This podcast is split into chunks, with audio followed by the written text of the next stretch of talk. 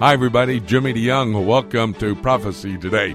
I'm here in temporary studios in Rochester, New Hampshire. Hey, I see some of the remnants of that super snowstorm that you had last weekend, and I hear there may be some coming in, some snow, some of that white stuff I'm talking about, later this evening and into Sunday. Well, we're going to be at the True Memorial Baptist Church here in Rochester for tonight and tomorrow night. We had a great meeting last evening at the church. A lot of people coming in. Those who listen to us on the radio, on the Bill Blount stations, especially WDER, we appreciate that fine radio stations promoting uh, the meetings that we are having right here in Rochester.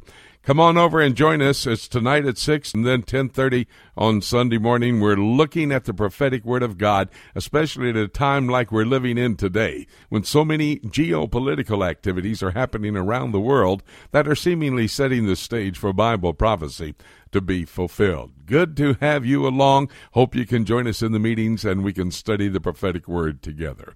Let's get to our broadcast partners. These are men across the world who are giving us information, helping us to better understand the headlines, really the details behind those headlines, and how it fits into that end time prophetic scenario. From Washington, D.C. area, we're talking with Ken Timmerman. He's a man who is a journalist. He is a author of several number of books.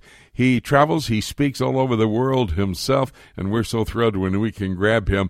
And Ken, let me just give you a couple quickies to get started. Some short answers, maybe, because I got a lot to talk about. Uh, but uh, would you please talk about uh, the fact that the Russian foreign minister not answering the telephone for our new Secretary of State, uh, John Kerry? Well, I guess I'm not surprised. Why should he? The uh, so called Russia reset, this great achievement of the Obama administration and Hillary Clinton, has uh, simply led to a stronger Russia, a Russia that feels more confident of itself, a Russia that's arming Syria, that's helping Iran, uh, and is turning a blind eye to North Korea. All of these things in uh, violation, or I should say, with, with disregard to United Nations Security Council resolutions. Yes, and what about uh, Chuck Hagel's nomination being put on hold? Uh, the Senate not going to vote on it for maybe a couple of weeks. Well, we don't know yet. Uh, uh, we don't know, Jimmy. What we know is that they're they're going to need 60 votes to have what's called a cloture vote, which means to bring it to the floor. Uh, that is normally considered as a filibuster uh, vote. And uh, right now, Harry Reid, the majority leader, uh, says that he's got 59 votes, so he's one shy. Some Republicans might back off, and they might say, "Look, he deserves Hagel deserves an up or down vote on the Senate floor." I hope they don't, because uh, he, he is extremely uh, divisive. This is an individual who uh, accuses Israel of holding Palestinians in cages. He's somebody, Chuck Hagel, who has uh, been uh, in bed with the pro Tehran lobby uh, and uh, taken money from friends uh, of Hamas. Uh, it's somebody who does not belong as Secretary of Defense.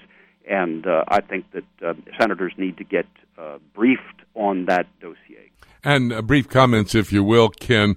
We'll talk with one of our other broadcast partners about the State of the Union that the president gave, but your first blush. Well, again, I think uh, President Obama has shown that he's a true demagogue, uh, not a, a, leader. He's somebody who uh, selects his facts and uh, uh, demonizes his political adversaries. Uh, I don't think uh, this is befitting of a president of the United States. I think it's unprecedented, frankly. Bill Clinton never did this. Even Jimmy Carter didn't do it. Um, uh, presidents should be not above the political fray. They're always going to have political battles and to earn political capital in, in elections and to spend that political capital. That's fine. But demonizing your enemies the way that Obama does and trying to transform uh, everything that your opponents say uh, into uh, evil actions uh, is demagoguery, and there's really no place for that in the American political scene, I believe. Okay, talk to me about North Korea, their testing of a nuclear device. The United Nations meeting on this situation looks like, uh, as the reports I'm hearing, that it could be this uh, possible nuclear powered North Korea a real threat to the United States.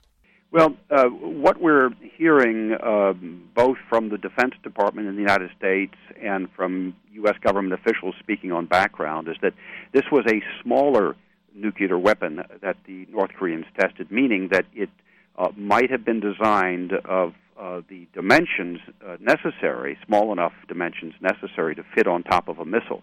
Now, if that's the case, the North Koreans have demonstrated that they have a missile capable of reaching the United States. Uh, they've they've uh, test fired a three staged missile. They've shown that they can stage missiles and, and fire them off successfully, uh, and that is an extremely extremely troubling um, uh, turn of events. Um, now, I don't know whether North Korea would actually consider launching a nuclear strike against the United States. Um, they would certainly pay a huge price for it if they did. Uh, but again, I don't think that we should be basing our national security on a hope and a prayer that uh, they might not. The same goes with Iran. So they now have in North Korea a demonstrated nuclear weapons capability which does pose a direct military threat to the United States of America. And um, I don't see anything coming out of this administration, uh, any policy or any response of what to do about it. Well, it also seems that the president let the world know that we were going to, uh, you know, come back on our nuclear capabilities, uh, make sure that we are having less of them to respond should we come under attack. Well, that's right. And his uh, nominee for Secretary of Defense, Chuck Hagel, uh, authored this report just last year. This is not an old report or, or an ancient position of his. It's something that he was actively uh, uh, putting out last year uh, of unilateral disarmament. He said that the United States should get rid of our ground based uh, ICBMs, and uh, we didn't need them any longer um, in a, in a post Cold War world. And uh, clearly, that's an out, it's, a, it's a ridiculous uh, policy. It's not strategy um, and it's very dangerous.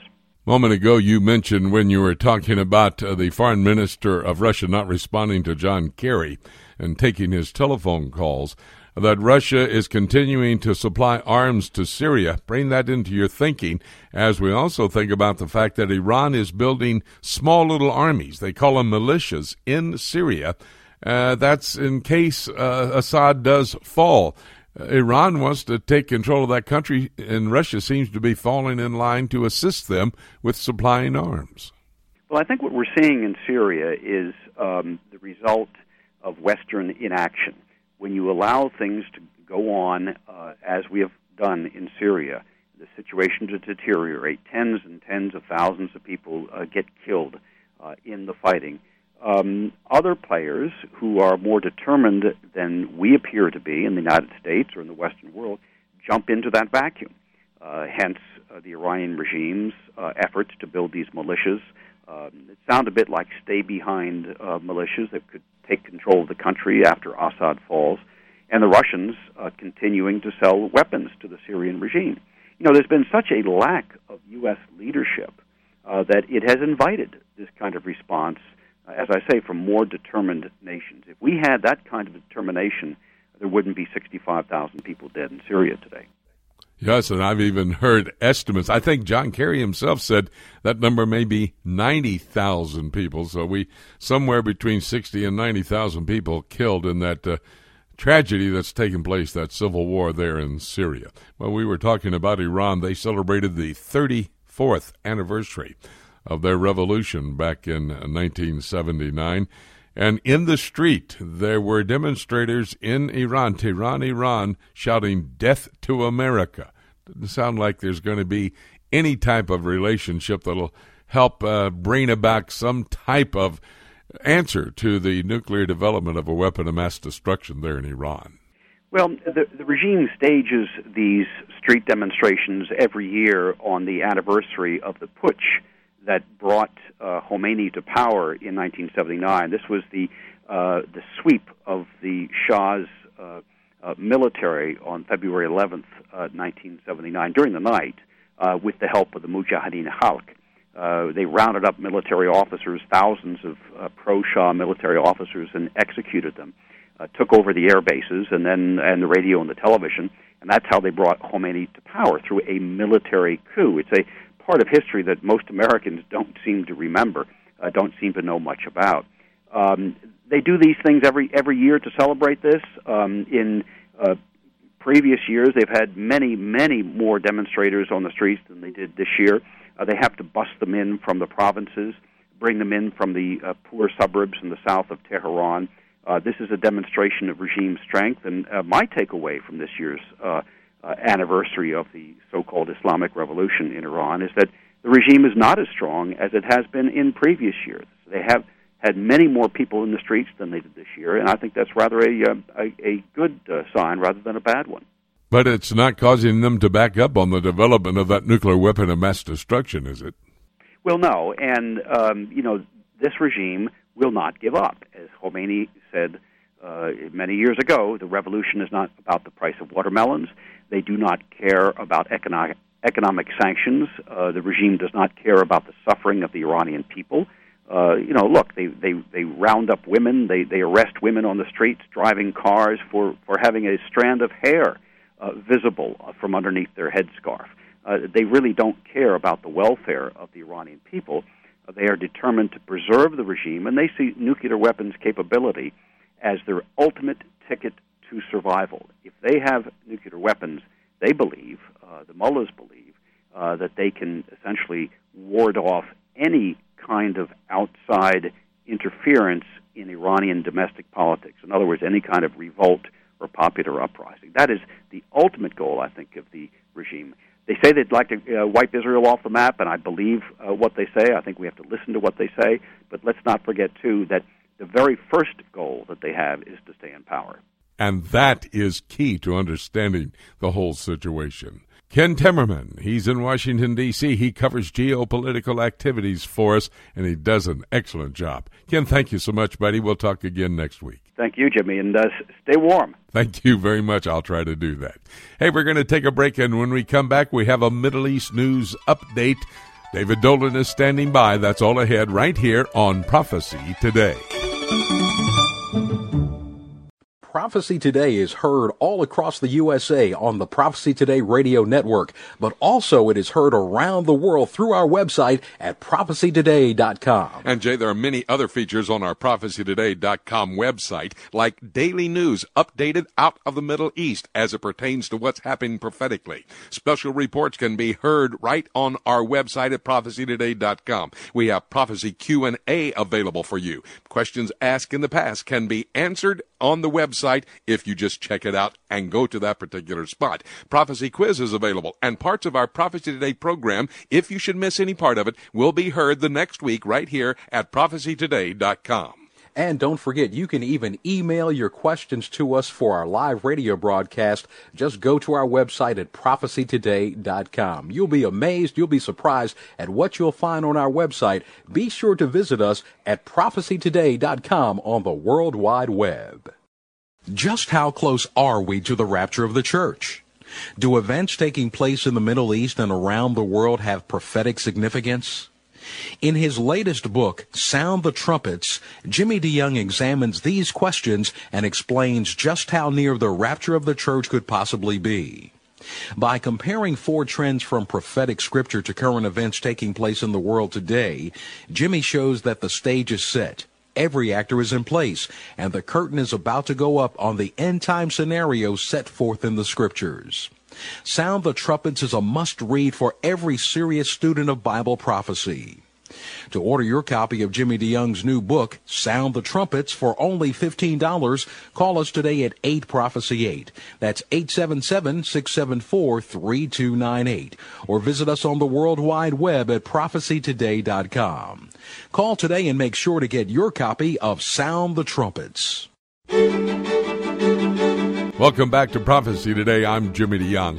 I mentioned we're in temporary studios here in Rochester, New Hampshire. Snow supposedly coming in tonight and tomorrow, but we're going to move right ahead with the conference, the weekend prophecy conference we're holding at the True Memorial Baptist Church. The people there last night eager to study God's Word at six o'clock this evening, and then at ten thirty on Sunday morning. That's in Rochester, New Hampshire. True Memorial Baptist Church. Love to have you come along and join us as we study Bible prophecy.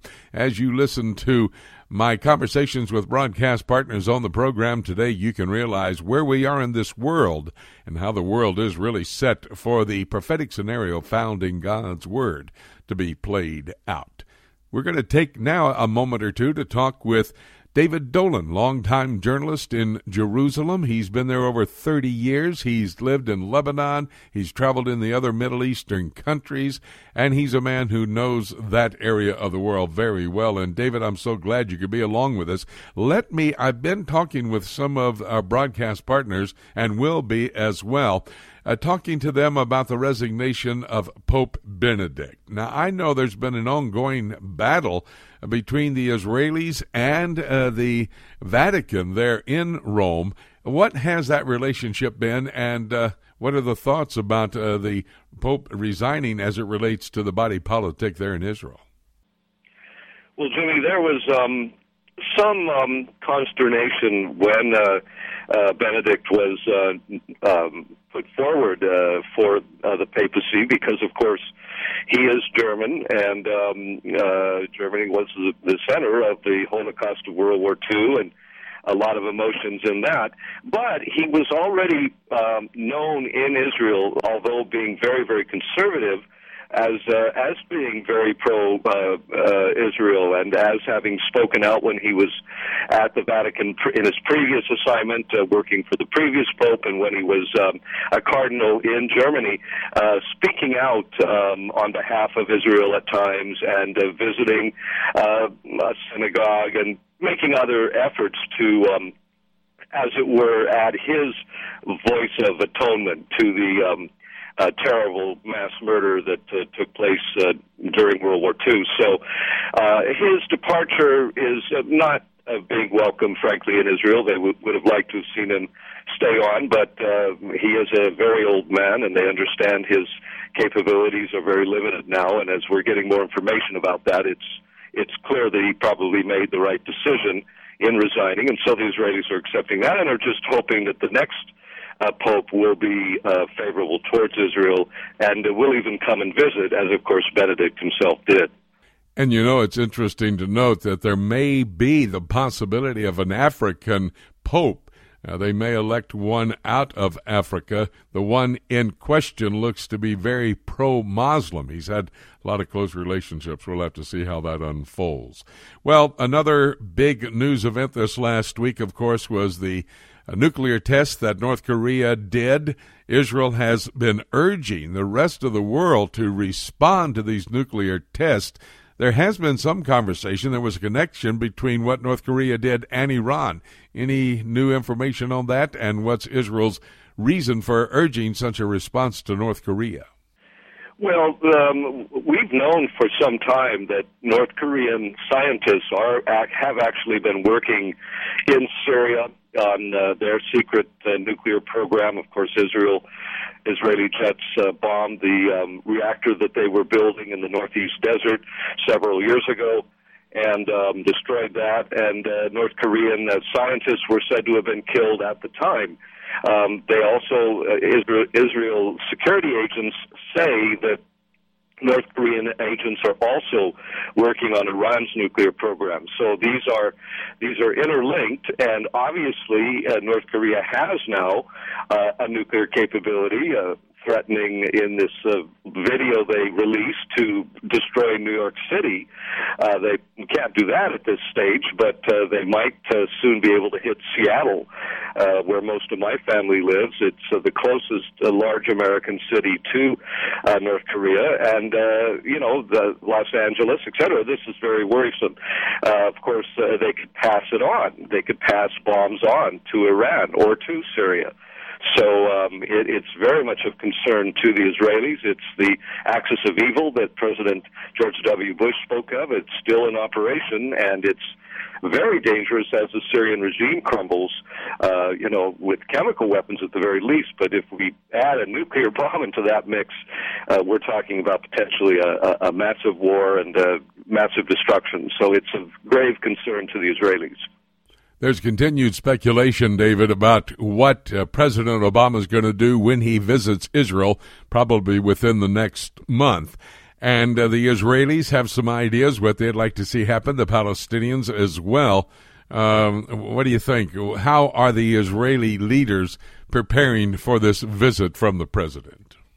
Well, they're, they're making preparations for sure, but we still don't have a government uh, in in Israel, and um, the uh, uh, second largest party, Yair Lapid's uh, new Yesh Atid, or there's a future party, he stated this week that he will not join a Netanyahu coalition if the religious Shas party, which is the third largest party, I believe, or fourth, but it's right up there, if they are included.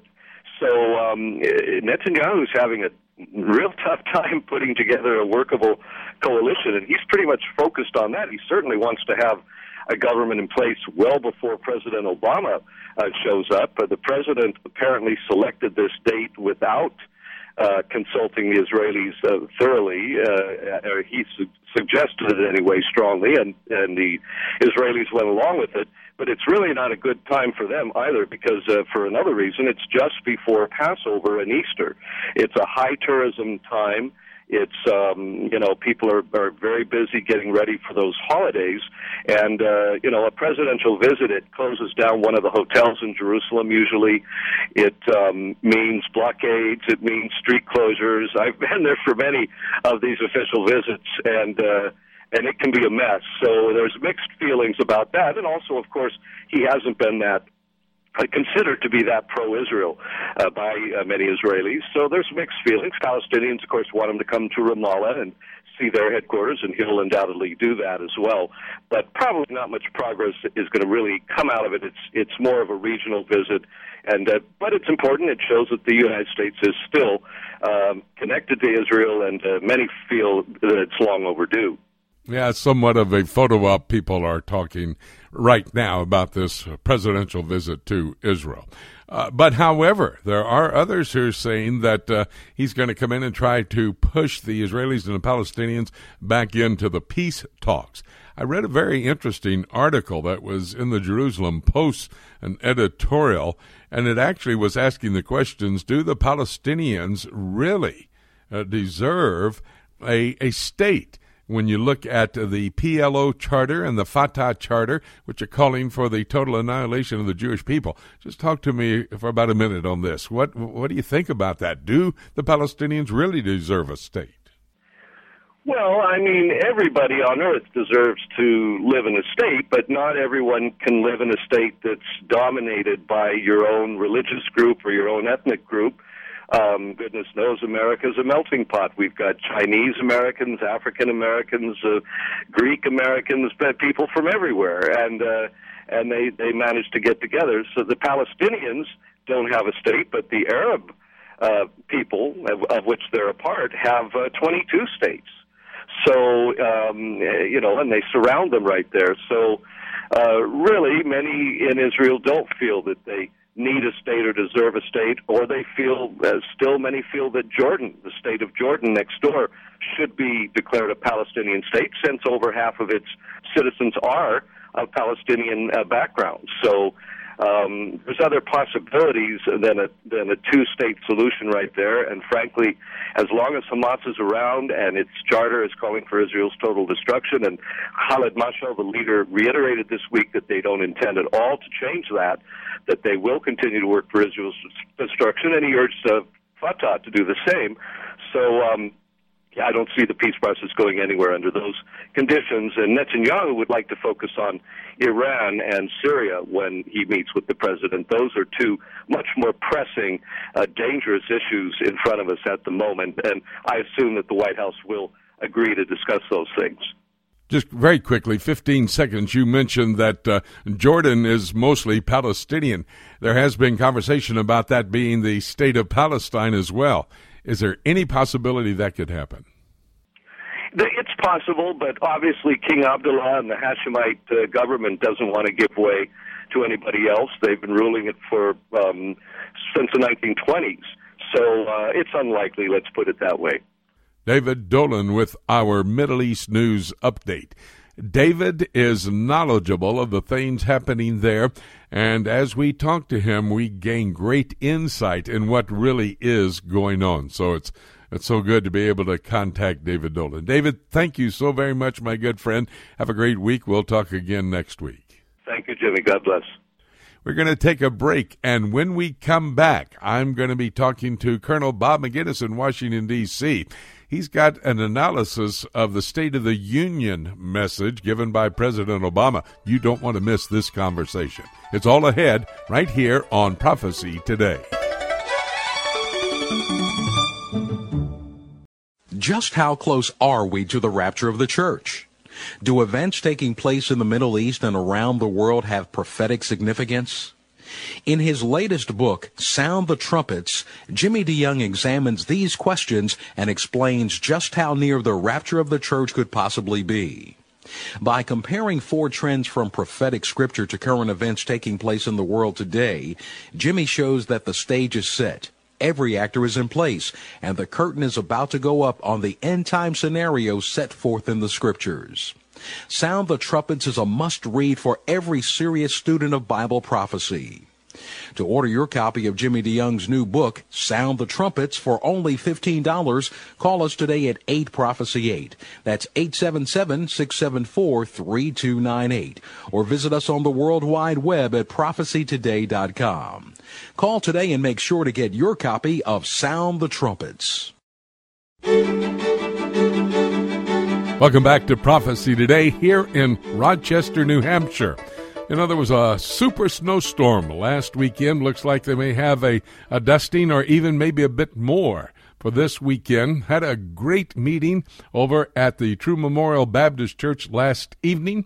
Again tonight at 6 o'clock, we are going to be gathering together. That's in Rochester, New Hampshire, 2110 Rod Road. Love to have you come and study the Word of God tomorrow morning, Sunday morning, ten forty-five, and then six in the evening as well.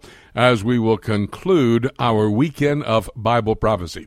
Had some people down from or up from Massachusetts, down from Maine. It's just neat to reach out into this region and have people come together to study the Word of God. So glad that they could join with us. Hope you can come back tonight as well. If you're listening to WDER in New Hampshire, well, that's one of those Blount stations that helps us carry these broadcasts all across the countryside. We so appreciate them as well.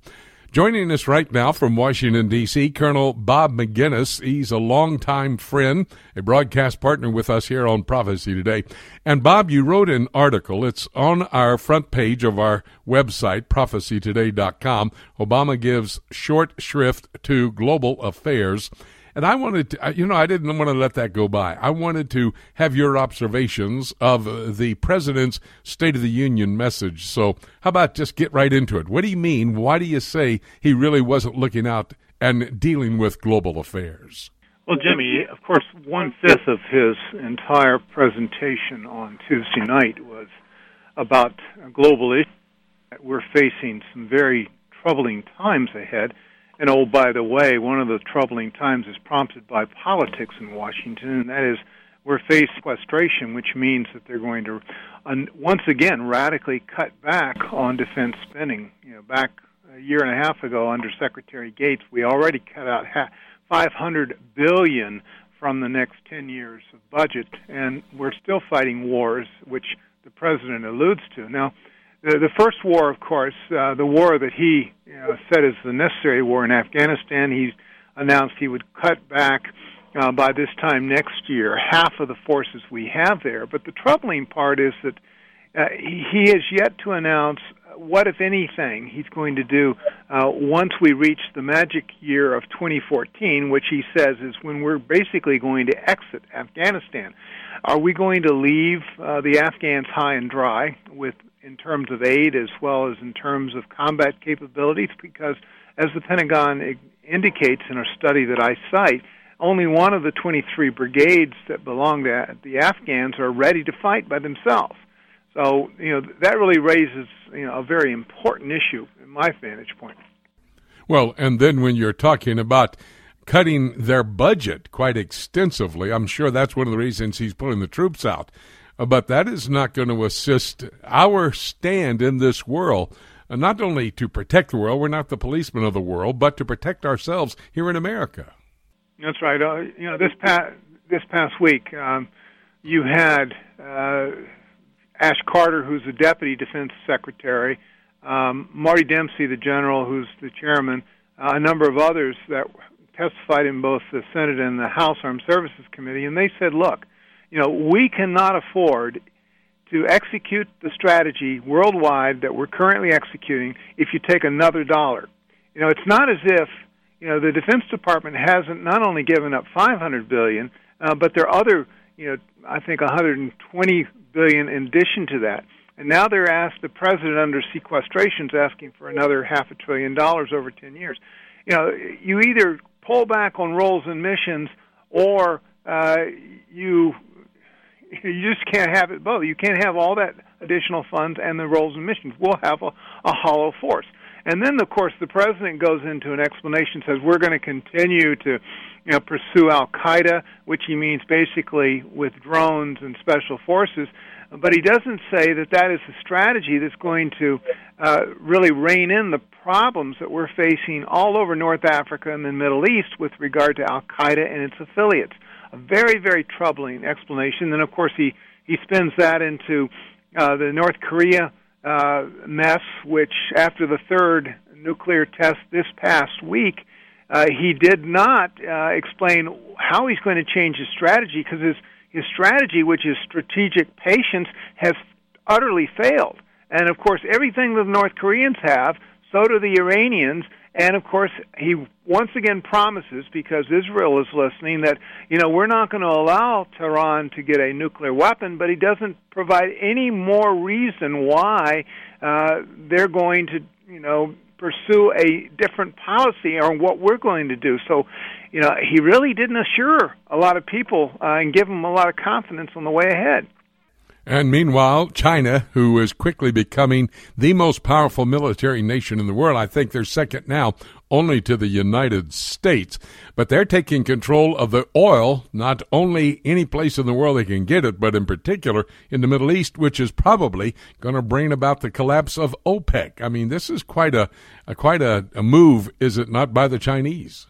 Well, of course, China, China consumes as much uh, more of it than we do, quite frankly, and they're pursuing access to oil all over the world, not just what's in the Mid East, all over Africa, all over you know Europe. They, they go to the Russians for oil. They're exploring uh, in the Pacific and South China Sea, which is one of the reasons they're in dispute. And of course, they're beginning to look into the Arctic regions where we're beginning to get more access that and and oh by the way one of the other things that the president announced is his intention to further reduce our nuclear arsenal. Given that we really don't know what the chinese are doing other than they are developing more weapons more nuclear weapons as well as uh, missiles and the like the president says he wants to cut uh, perhaps a third more than we already agreed with on the russians and at the same time the russians uh, are increasing their arsenals as well. So it's questionable, you know, what planet uh, he lives on when we look at all these crises around us and why he's uh, going forward with all these cuts. I remember Teddy Roosevelt used to say, walk quietly or walk softly, but carry a big stick. I think President Obama is walk softly and carry a twig. Doesn't look like we're going to really be able to be effective in this world with all the geopolitical activities, does it? No, it doesn't, Jimmy. You know, the, the one thing that I agreed with him the other night is that we need to do a lot more on cyber, the cyber threat, which is a very serious. And he signed an executive order on Tuesday, you know, mandating some standards and the like. But all it does is create, as far as I'm concerned, another bureaucracy. We need to do some things, but what we don't need is a lot more government. Um, and but that seems to be his only solution to a lot of these things. So, you know, when you you look across these things, the president doesn't have a, solution on how uh, to accomplish the strategy that his administration promulgated. Uh, with and then at the same time, he he wants to cash in on our defense spending uh, to our detriment. It you just one thing doesn't fit with the other. Colonel Bob Maginnis, Washington, D.C. area, looking at geopolitical activities for us. This is essential to your understanding. You need to go to my website. Bob has a very excellent analysis of the President's State of the Union message. You need to read it. Bob, thank you. We'll talk again real soon. Well, thank you, Jimmy. You know, Colonel Bob Maginnis brings some very interesting thoughts to the table as we discussed the State of the Union and indeed the situation out in the Far East. Very, very interesting developments out there. Well, interesting developments taking place in the continent of Europe as well. We're going to bring to these microphones Dr. Rob Congdon, who's going to help us to understand what is happening in that part of the world so that we can better understand how the stage is being set for Bible prophecy uh, to be fulfilled. Rob, I guess the major story coming out of Europe this week would have to be the resignation of the Pope. Talk to me about that as it relates to the European Union. Now, you could talk about the Catholic Church and all the ramifications of that. Well, maybe talk with another broadcast partner on that issue. Uh, but as I remember, you've told me in the past, most of the leaders of the European member states are of the Catholic persuasion. So, what significance is this to the European Union? Well, I think the significance is that for all the leadership of the EU, which, as you've said, is that's correct. Uh, they basically have to at least acknowledge uh, their belief in Roman Catholicism or their membership in it, and in many cases, they are very much practicing Roman Catholics. Um, so for them, what it means is their leader in terms of spiritual leader they don't know who he's going to be and what changes that may do uh, what that may affect the EU I always uh, look back at some of the history of the EU where the uh, president of the commission was on a course headed in one direction the pope talked to him they had a short talk and the course completely changed it just shows the incredible influence the Pope can have over the leadership of the EU. So I'm certain for many of them, they're thinking at this point, well, are we? Is there going to be a change of courses, and will that affect them and their direction in the EU? So it's it's you know a time of uncertainty for them, and uh, they're going to be watching closely who the new pope will be. Interesting to me, in the book of Revelation, chapter 17, it says that the revived Roman Empire will be headquartered in Rome during that seven year tribulation period. Uh, my question any pope who is selected will probably have in his thinking, in his mindset, the European Union and how the two work together. Would you say that is probably a good assessment? Well, I, I certainly the I always point out to people that the Vatican really is two sections or two phases. One is the spiritual leadership trying to affect people around the world. The other is very much a very real country, a political power, and that the Vatican, of course, we know is located in Italy. Italy is in the European Union, so they're all tied together. And so, uh, yes, it, it will have significant ramifications in that aspect. Uh, they are very much a political part of Europe also. Here's news coming out of the European Union I thought very interesting. Want to get your take on it. A deal is near on the Eurozone economic governance laws. Now, that sounds like to me they're putting in place an economic structure for the European Union. Would you agree? Oh, absolutely. The uh, Eurozone, which are the nations within the European Union that use the euro, um, they are have had enormous problems financially. We've talked about this many times. Uh, the news just in the last week has not been good for Europe. Uh, again, uh, things are not improving. Uh, some might say, well, they're at least plateaued. Others have said, well, we're not sure if we aren't going back down again. So the Eurozone is concerned. The result, in their view, and this is really a mindset of the European Union, is regulations, taxes, and control. And so that's what we're seeing develop very quickly. I think, uh, in my view, it's going to develop first in the Eurozone and before long have to spread to the rest of the nations in the European Union because, again, finances drives much of what happens in Europe as it does in many countries. And so, therefore, as the Eurozone gets more regulation, more control, uh, and more money flowing into the taxation aspect of it, uh, that's going to eventually seep over to the rest of the countries. And and and, and with time, I, I still firmly believe with time, all the other nations, such as Britain, are going to be forced to accept the euro, and with it, all the regulations and control of the eurozone. I think your optimum statement there was they're going to be forced to accept this. They're not going to buy in. You think they'll have to uh, have to come down strong on these 27 member states to all fall in line? Uh, I think there will be a lot of outward um, talking and strength, uh, arguing and, and appearing great resistance, but ultimately the leaders of the countries that don't have the euro, uh, I think they will know what's going on and where it's going. So for the home audience, they'll talk one way, but when they're talking with each other, it'll just be a matter of, yeah, now is the time we have to do it. Uh, trade is crucial within the European Union and trade is going to drive this. And uh, the biggest holdout right now, of course, is the United Kingdom with their British pound. Uh, they have talked very big about maybe pulling out of the EU, uh, resisting the euro, etc. And now we're starting to see the pound be affected. Uh, in its value, and I think there will be all kinds of pressures, but in reality, in the end, they will all yield to it. Rob, what about this report coming out of France? They're ready to unlock the EU Turkey talks. In other words, they're ready to consider once again the membership of Turkey as a part of the club of the European Union. Well, this this is quite significant because up until now, both Germany and France have been strong in their opposition to allowing Turkey to become a member of the EU. Uh, Turkey has been long seeking this role. And in fact, uh, uh, just recently there's been observations that some of the people in Turkey are getting tired of waiting to be brought in. France, under Sarkozy, the former president of France, uh, really was opposed to it, but now we've seen a real change with the new government in France, and they're ready to continue with the talks. So I, I think they're ready to proceed. Turkey has threatened to actually sort of create its own, and I'll call it sort of their own little European Union of Asian uh, countries as kind of pressure to put on the EU to pull them in.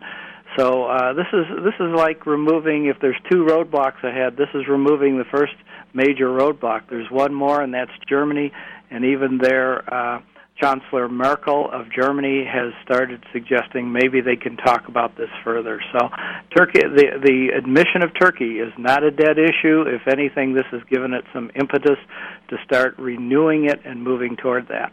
I know that uh, economics is uh, part of the ramification or significance of Turkey being included in the European Union, the member states.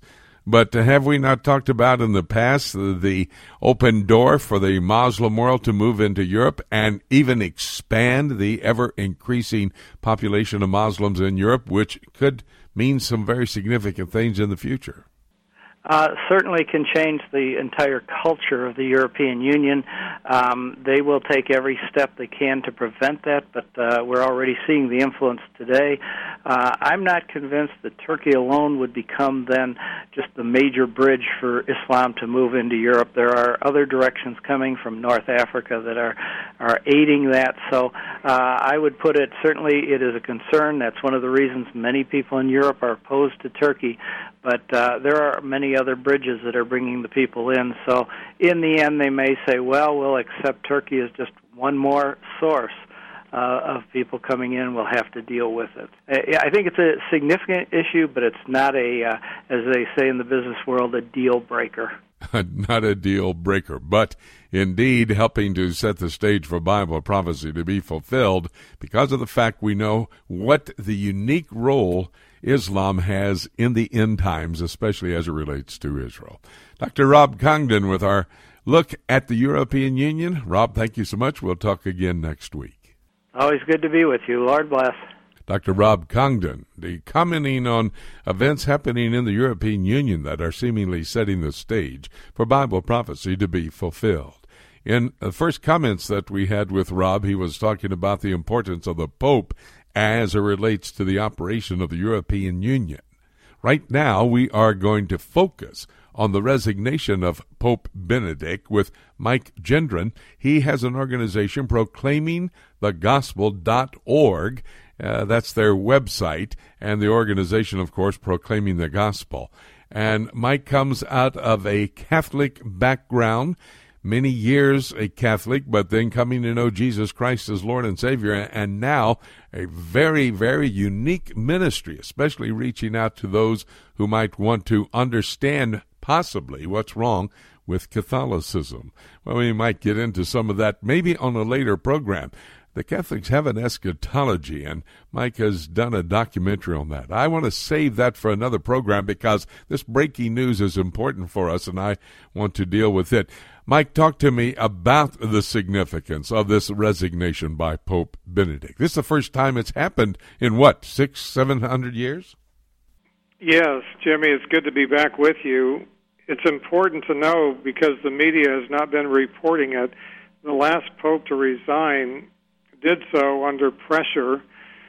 In the 15th century, there were actually multiple popes all claiming the chair of Peter. They had three of them at one time. One was sitting on the throne in Avignon, France, another one in Pisa, Italy, and then the third one in Rome.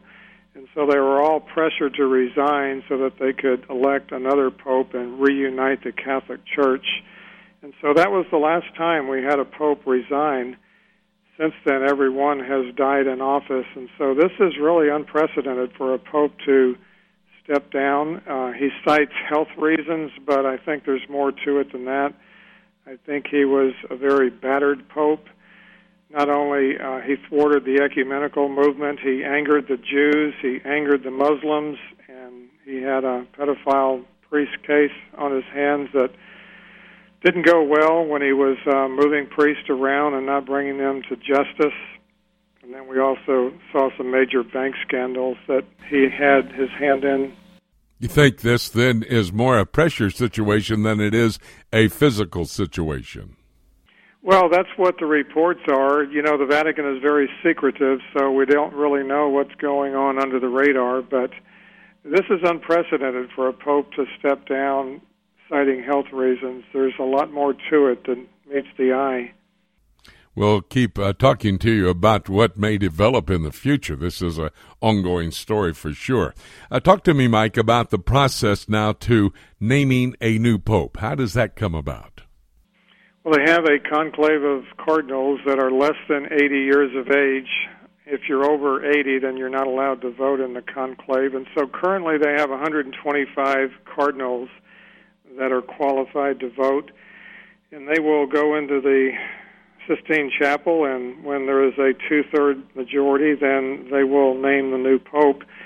And it's always uh, an adventure. It normally takes uh, days or even weeks, and the crowd will gather at St. Peter's Square and look for the smoke coming out of the chimney. If it's black, that means the pope has not been elected yet and when they see the white smoke, they know that a two thirds majority uh, has elected a new pope, and he will then come out and they will see him for the first time as he comes out and on the papal balcony there. But it's really interesting, all the speculation right now, Jimmy, because the major growth of the Roman Catholic religion is in the southern hemisphere, in South America, Central America, and also Africa 42% of the Catholic population is now in Africa, so there's great speculation that the next pope will be an African pope, uh, an African American pope. And um, there's some leading candidates. One was actually the leading candidate when John Paul II died. His name is Cardinal Arinze from Nigeria. The reason he was the leading contender was because of his great relationship with Islam he not only knew the religion well, but he made great inroads into bringing the Muslim religion closer to the Roman Catholic religion. And if you study the Roman Catholic papal history, their goal has always been to unite all the religions of the world under the power and influence of the Pope. So we've seen bridges being built into all the world religions, but most specifically into the Muslim religion, where there's over a billion souls if the two religions were to join, that would be two. Well, that would be two billion people in the world out of a six or seven billion population, and so that would go a long way toward the creation of a global religion that we know will one day worship the Antichrist. Of course, we're speculating right now as to who this next pope may be, but uh, that's a very interesting direction that it the church could go. In fact, do you see whoever that next pope may be? Do you see the change of direction as far as the church is concerned? No, I don't think there will. Well, first of all, I think we need to understand what an infallible dogma is, the church can never rescind an infallible dogma because the whole system, the whole religious system would collapse. When an infallible dogma is pronounced by a collection of cardinals at a council such as the Council of Trent, they are in cement. They can never change, they can never be rescinded. And so the direction of the church, it may change a little cosmetically, but the infallible dogmas will remain and if your audience are not familiar with some of those, many of the dogmas actually deny the gospel of Jesus Christ. One dares to say that if you believe you are justified by faith alone, then you are anathema, you are condemned. And so there are over a hundred of these anathemas. They will remain the same. But the direction of the church has always been ecumenical since Vatican Council II, which we talked about on a previous program that's when they issued the decree on ecumenism, and that's when they set in place the goal to bring all separated brethren, that would be all the Protestants, back into the fold, bring them back home to Rome under the power and influence of the Pope. Now, when you look at biblical prophecy, this is really interesting because one of the non negotiables for Protestants to come back home to Rome is that the worship will be centered around the Eucharist. We know in Revelation 13, 17, and 18 there will be the worship of the image of the beast, a false Christ. And when you study Roman Catholic theology, you know that they believe the Eucharist is the physical body and blood, soul, and divinity of Jesus Christ, who has returned to the earth to be offered up again as a propitiatory sacrifice. So when the Pope says this is a non negotiable, that worship will be centered around the Eucharist, we can all, only wonder if this is a precursor to the false prophet of Revelation 13 forcing the world to worship the image of the beast. Wow, wow. We are moving very quickly towards that scenario that's laid out in God's Word. Well, you mentioned earlier that uh, the Pope out of Africa may want to pull together Catholicism and Islam.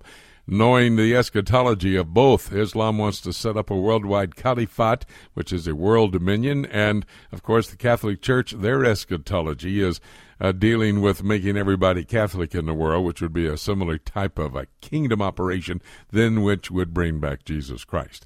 I want to have another conversation with you, Mike. We want to talk about uh, that uh, Catholic eschatology and get more information from you. We'll do that down the road. But thank you so very much for the insight you've given us today on this resignation of Pope Benedict there in Rome. Thank you, buddy. You're welcome, Jimmy. God bless you. That was a great interview.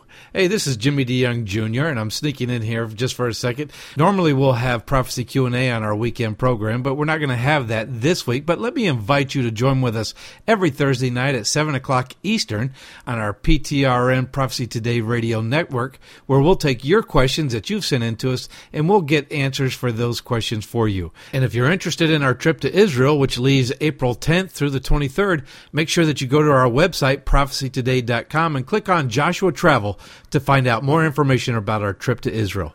Again, that's Prophecy Q&A live every Thursday night, 7 o'clock Eastern on PTRN, Prophecy Today Radio Network. We're going to take a break, and when we come back, a very interesting interview with Buddy Davis. Buddy works with Answers in Genesis. He's an expert on the dinosaur. We're going to talk about what happened to the dinosaurs. That's all ahead right here on Prophecy Today.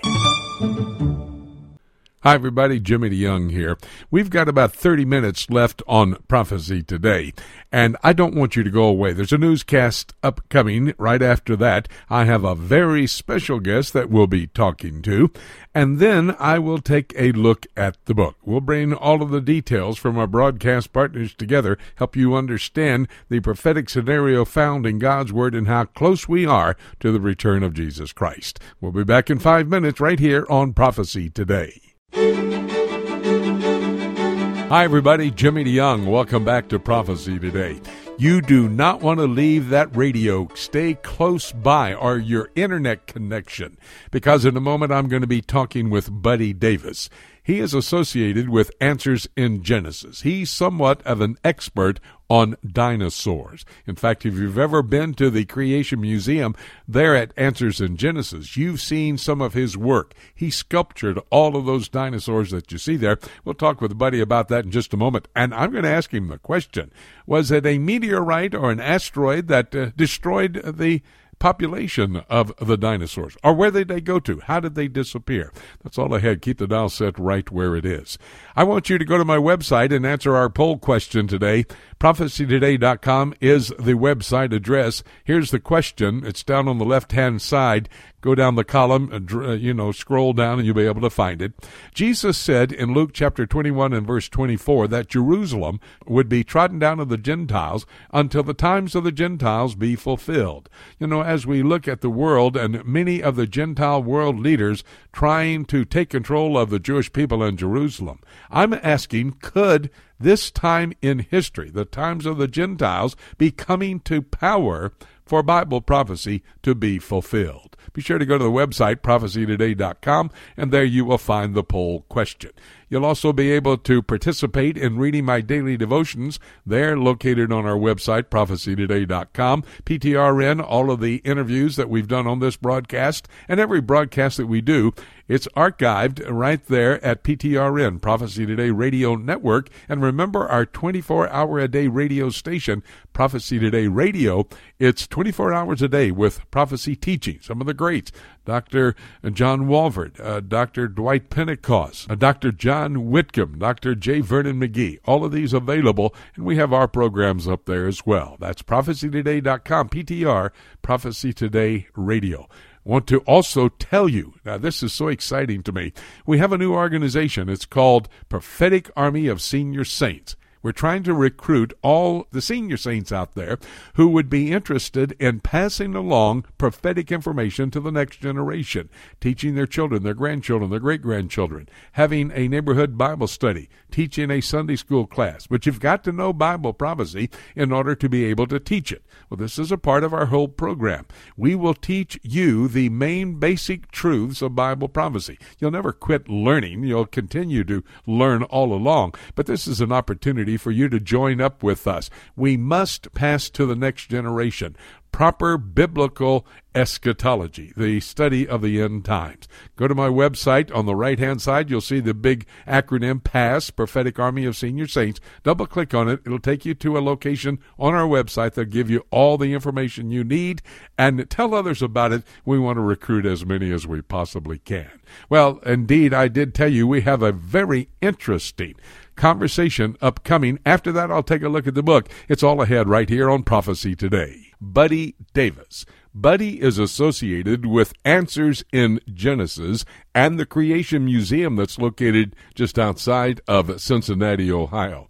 Buddy and I got together this last summer at Word of Life we were both speaking there, had some fun uh, with the interview we did there, and indeed, I became very, very excited about this man's ministry. He is involved in dealing with dinosaurs. Actually, buddy, at the museum there, you're the one that uh, developed and put together and sculptured each and every one of those dinosaurs, are you not? Well, I did. I did most of the dinosaurs. I, I have a, a lot of fun telling people that the the really good dinosaurs I probably didn't do, but I, I did most of the dinosaurs. So I've been I've been sculpturing dinosaurs for probably oh goodness a good uh, twenty twenty five years maybe, and I got with Answers in Genesis about 18 years ago when they were just uh, first started up as a ministry and wanted to start a, a dinosaur museum. So I showed them what I've been sculpturing, and since I'm a creationist, I thought my dinosaurs belong in a creation museum. Well, that is a great opportunity for many people. And may I recommend if you are in the Cincinnati, Ohio area, you need to go by the museum. It's actually just across the border, the state line into Kentucky. Uh, but you do not want to miss an opportunity to visit the Creation Museum. And I have to tell you, buddy, I've been there, and I think uh, your dinosaurs are superior to any I've ever seen any place in the world. We so appreciate you doing that. A lot of research went into sculpturing those dinosaurs, did it not? Uh, it sure did, uh, and I'm I'm still studying dinosaurs and still trying to to learn more about them, and uh, and I try to I try to uh, to make them look as real as I possibly can for what we know. I, I, I tell people when I get to heaven and the Lord show me what they really look like, I'll probably have a big laugh and say I sure made a lot of mistakes on my dinosaurs. But uh, we're doing the best that we can with the information that we have to try to, and I want to make them look real. When I first started to sculpture the dinosaurs, I wanted to do life-size models. I didn't want to do scaled-down models. I wanted when people would see this dinosaur, that's how big that particular dinosaur would have been, or how small. And so a lot of people think, oh, dinosaurs are big, huge, monstrous creatures, and of course they were not. The average size of a dinosaur is between a sheep and a bison. Uh, but the famous dinosaurs are naturally the ones that would grow to be big. Wow, I didn't even realize that myself. This is very educational for me and our listeners eavesdropping on the conversation. In just a moment, I want to ask you about where the dinosaurs went. How did they disappear? There are scientists who believe that asteroids hit the Earth, and I'll get to that in just a moment. I read an article, posted it on my website, got some comment from people saying, Oh, are you an old age kind of guy? And I said, No, I'm not. I'm still young Earth, but uh, I wanted to post this so I could set the stage to have a conversation with you, buddy. But before I do that, talk to me about dinosaurs. When were they created? They are not prehistoric animals, are they? No, no, no. Uh, in fact, there's no such word as, as prehistoric. God, God, God, was there at the beginning. We have His Word. So when we hear the word prehistoric, that, that's uh, that's just not even correct biblically. Even though you you, you hear it uh, all the time because we have the history. We have the history from the beginning when God created the heavens and the earth.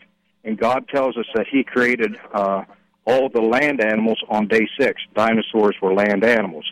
A lot of people get uh, pterodactyls and plesiosaurs mixed up with the dinosaurs. Now, pterodactyls are not dinosaurs. That's the flying creatures, even though you see them in dinosaur movies and you see them in dinosaur books. They're flying creatures. And plesiosaurs and kronosaurs and uh, uh, the sea monsters, they were all created on the fifth day of creation, and uh, not millions of years before that. And dinosaurs were land animals. That's what separates them from the pterodactyls and the plesiosaurs. Dinosaurs lived on the land. The Bible tells me, using God's word as the authority, not the opinion of man, that God created the land animals on day number six of creation week and God created Adam and Eve on day six too.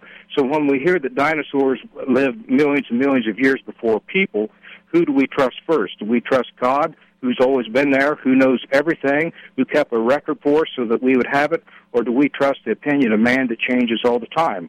What's proven as fact tomorrow is thrown out the window, according to uh, a, a, lot of uh, scientists in, in this area in paleontology. But God's word changes not.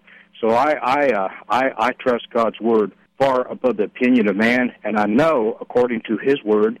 And He writes clearly. He's not the author of confusion. He says clearly that He created the land animals on day six. Adam and Eve were created on day six. I totally believe and have no problem that man and dinosaurs coexisted together. You know, we take that account of creation in chapter 1 of Genesis actually literal, just like we take the rest of the Bible. I don't know how anybody, buddy, can take John 3.16, God so loving the world, he gave his only begotten son for us so that we could be saved. You take that literal. You can't allegorize or spiritualize uh, Genesis chapter 1, that has to be taken literal as well. Well, here's what I wanted to talk to you about. There was an article, Asteroids May Have Killed Dinosaurs Quicker Than Scientists Thought. And some scientists are saying that dinosaurs died off about 33,000 years after an asteroid hit the Earth. Well, hello, if we don't believe the Earth is but about 6,000, maybe 6 to 10,000 years old, that's an impossibility. Would you agree with that? Yeah, I agree. They're, they're, they're completely wrong on their assessment. Uh, again, they're, they're, they have their preconceived ideas uh, on on dating methods that show scattered results hardly ever give you the same results two times in a row. You know, God's got the genealogies in the Bible for a reason. So and so begot so and so begot so and so begot so and so, and that's not to put us to sleep at night. That's so that we can trace back our ancestors to a literal man and woman, and that's Adam and Eve, and that comes to about six thousand years ago, using the genealogies, and that's what it's in the Bible for. So, uh, so uh, most creationists would, would believe that the dinosaurs died out uh, because, well, all animals died out except those on board the ark because of the worldwide flood.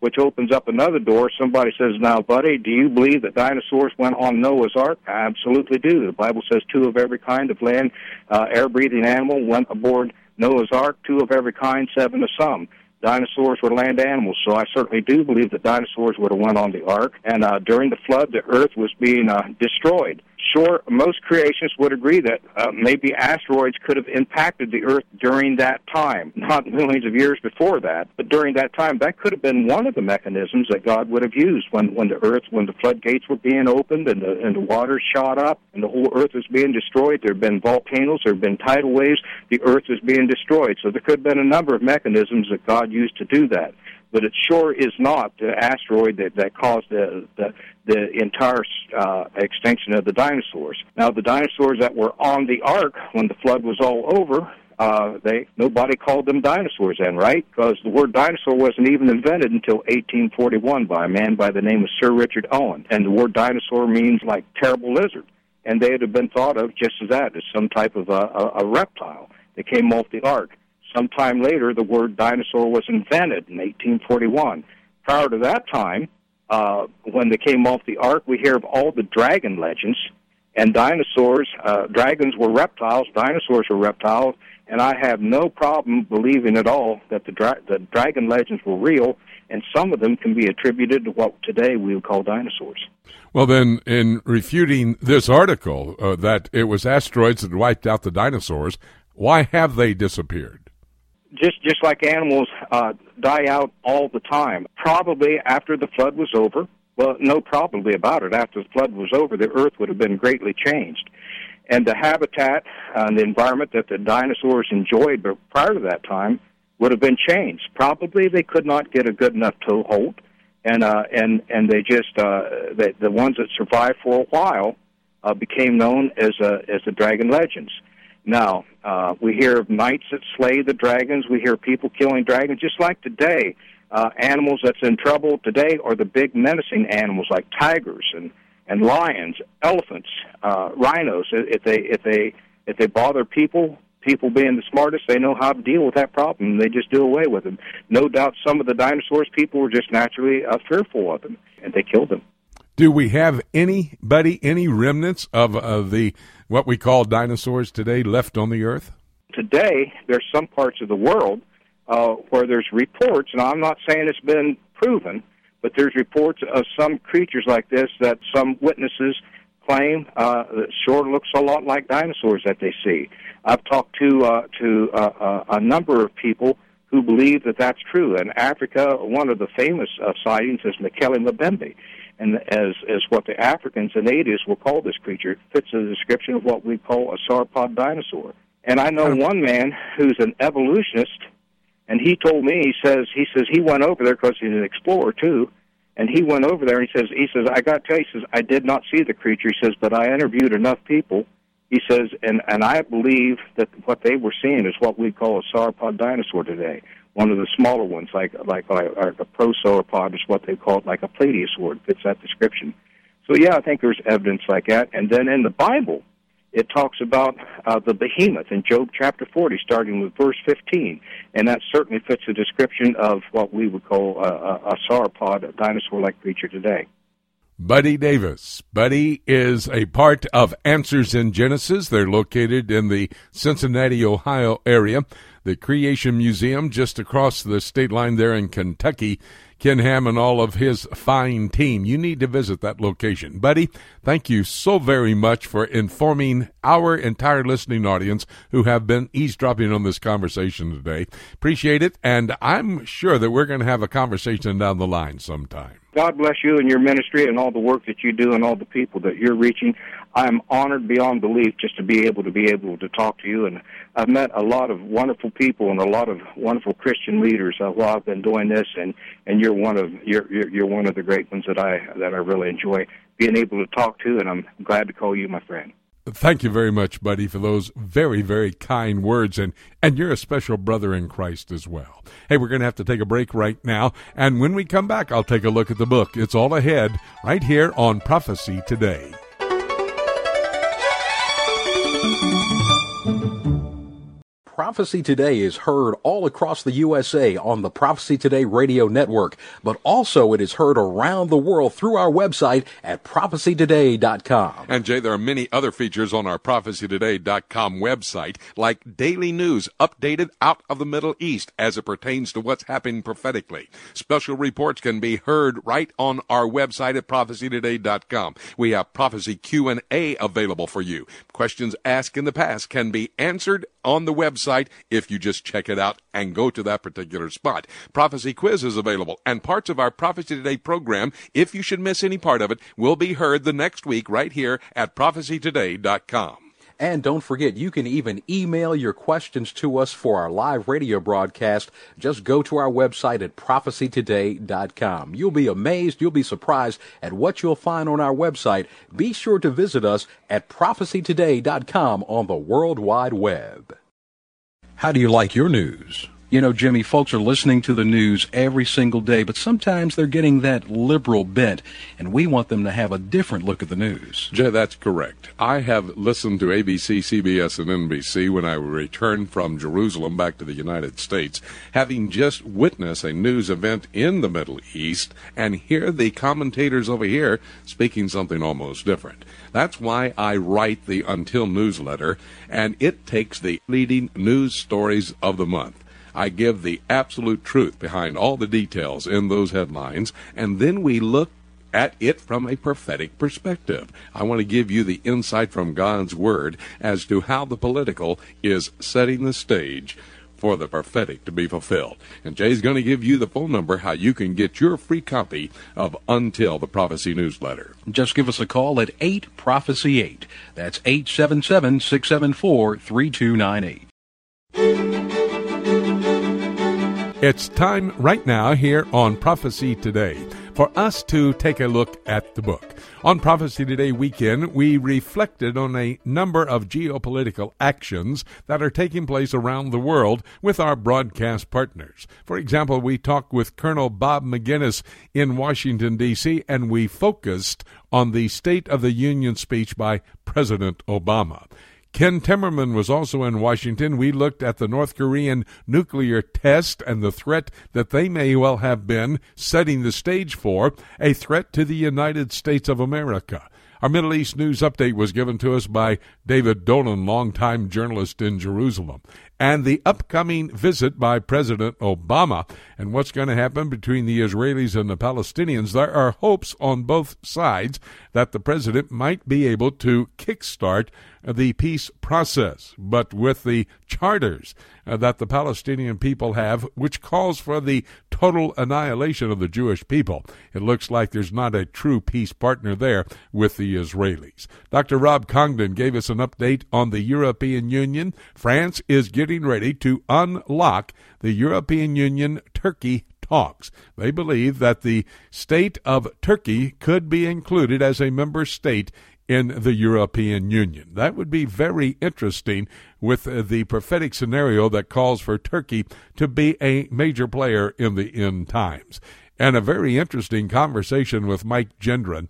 We talked about the Pope's resignation, the next successor to Pope Benedict, what that might mean, especially if it's one out of Africa who has a close relationship with the Muslim world. We're going to stay on top of continuing to talk with Mike about the developments of uh, the selection of a new man to take over the leadership of the Catholic Church there in Rome. By the way, all of these broadcast partners can be listened to. You can go to our website, prophecytoday.com. There you'll find PTRN, Prophecy Today Radio Network. We take all of our broadcasts, and we have a number of radio broadcasts heard on networks across the entire United States and around the world on the Internet, and we archive them at PTRN. So you can listen to any of them when you would like to be able to do that. Again, that address, prophecytoday.com. And do me a favor, tell a friend about these interviews, especially the ones on the program today, so that they might be able to go and listen to them. There were some very interesting comments made and insight given to us by the broadcast partners. Again, that address, PTRN, Prophecy Today Radio Network. It's on my website, prophecytoday.com. Each of our broadcast partners discussed world activities unfolding and world leaders making decisions that are actually affecting our world today, but setting the stage for Bible prophecy to be fulfilled.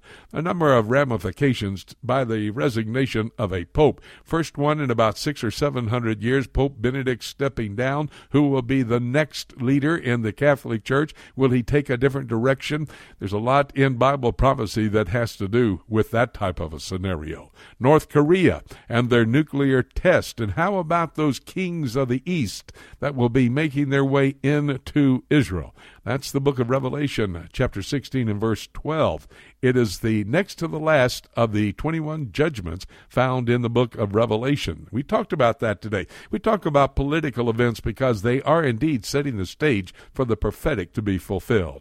And of course, Bob Maginnis brought his analysis to us about President Obama's State of the Union message and some of that which was left out, which was very much concerning to Bob, especially in foreign policy activities, global events that uh, the United States could have an effect on. But we also talked about the visit to Israel with David Dolan of the president and what that might mean as well. Well, today I want to stop and step back and look at the Gentile world powers. We've been talking about world powers. We've been talking about the decisions that they make that are affecting us today and may have an effect on setting the stage for Bible prophecy. But they are Gentile world powers that we need to think through as we think about what Jesus said. In the Olivet Discourse, Jesus gave that on the beginning of Passion Week, Monday afternoon, before he'd be crucified in a couple of days. And it's his teaching to the Jewish people of what will be happening during that seven year tribulation period. It's yet future. He wasn't talking about signs for the rapture of the church. He was talking about those things that will be happening in that seven year period of time leading up to the second coming of Jesus Christ. And one of the things he said in Luke chapter 21, verse 24 was, that Jerusalem shall be trodden down of the Gentiles until the times of the Gentiles be fulfilled. Now, when the Gentiles control the Jewish people and the city of Jerusalem, that's the time of the Gentiles. It started with the taking away in captivity of Daniel and his three buddies. That was in 605 BC. Nebuchadnezzar destroyed Jerusalem and took the activities of the Jews, shut them down, destroyed the temple, and took them into captivity. It's recorded in Second Chronicles chapter 36. That was Babylon, a Gentile world power. Medo-Persian, Cyrus, he had been prophesied to come to power Isaiah 40 and 45, and allow the Jews to return to Israel to rebuild their temple. That's Ezra chapter 1. The Grecian leader, Alexander the Great, he never went into Jerusalem, but he conquered the world by 32 years of age. He died, and his kingdom was divided into four parts. And two of those parts, the north and the south, which is modern day Syria and modern day Egypt, will play a key role in the end times. What about the Roman Empire? Vespasian was the Roman emperor appointed in 70 AD. His son was General Titus. He was told to destroy the temple, devastate the city, and disperse the Jews to the four corners of the earth. That was in fulfillment of Bible prophecy. Jesus said there wouldn't be a stone upon a stone, Matthew 24, on the Temple Mount, in that temple, that majestic building in Jerusalem, and that was the case in 70 AD. But also it fulfilled the prophecy of Deuteronomy 28, when God told Moses, If the Jewish people don't obey me, scatter them to the four corners of the earth. Of course, today we have President Obama. Now, I am not saying he is the Antichrist. Please don't misunderstand me. But he is doing things. He's controlling Jerusalem. The mayor of Jerusalem said it's the only city in the world that the President of the United States dictates their zoning laws. Well, it's setting the stage for Bible prophecy for the Antichrist to come on the scene. He is going to be a part of the revived Roman Empire. He'll confirm a peace treaty. Ecclesiastical Babylon will be set up in the city of Rome. That will be where the revived Roman Empire will be headquartered. That's chapter 17 of Revelation. He'll take it down. He'll move to Jerusalem. He'll perform the abomination of desolation, walking into the temple claiming to be God. This is all a part of geopolitical activities that will be in the control of Gentile world powers. But let me remind you, before it all happens, before all these prophecies are fulfilled, the rapture. And the rapture could happen at any moment. And having said that, nothing left for me to say except let's keep looking up until. Thank you so much for joining us today. This is Jay Johnson inviting you to join us again next week for more of Prophecy Today.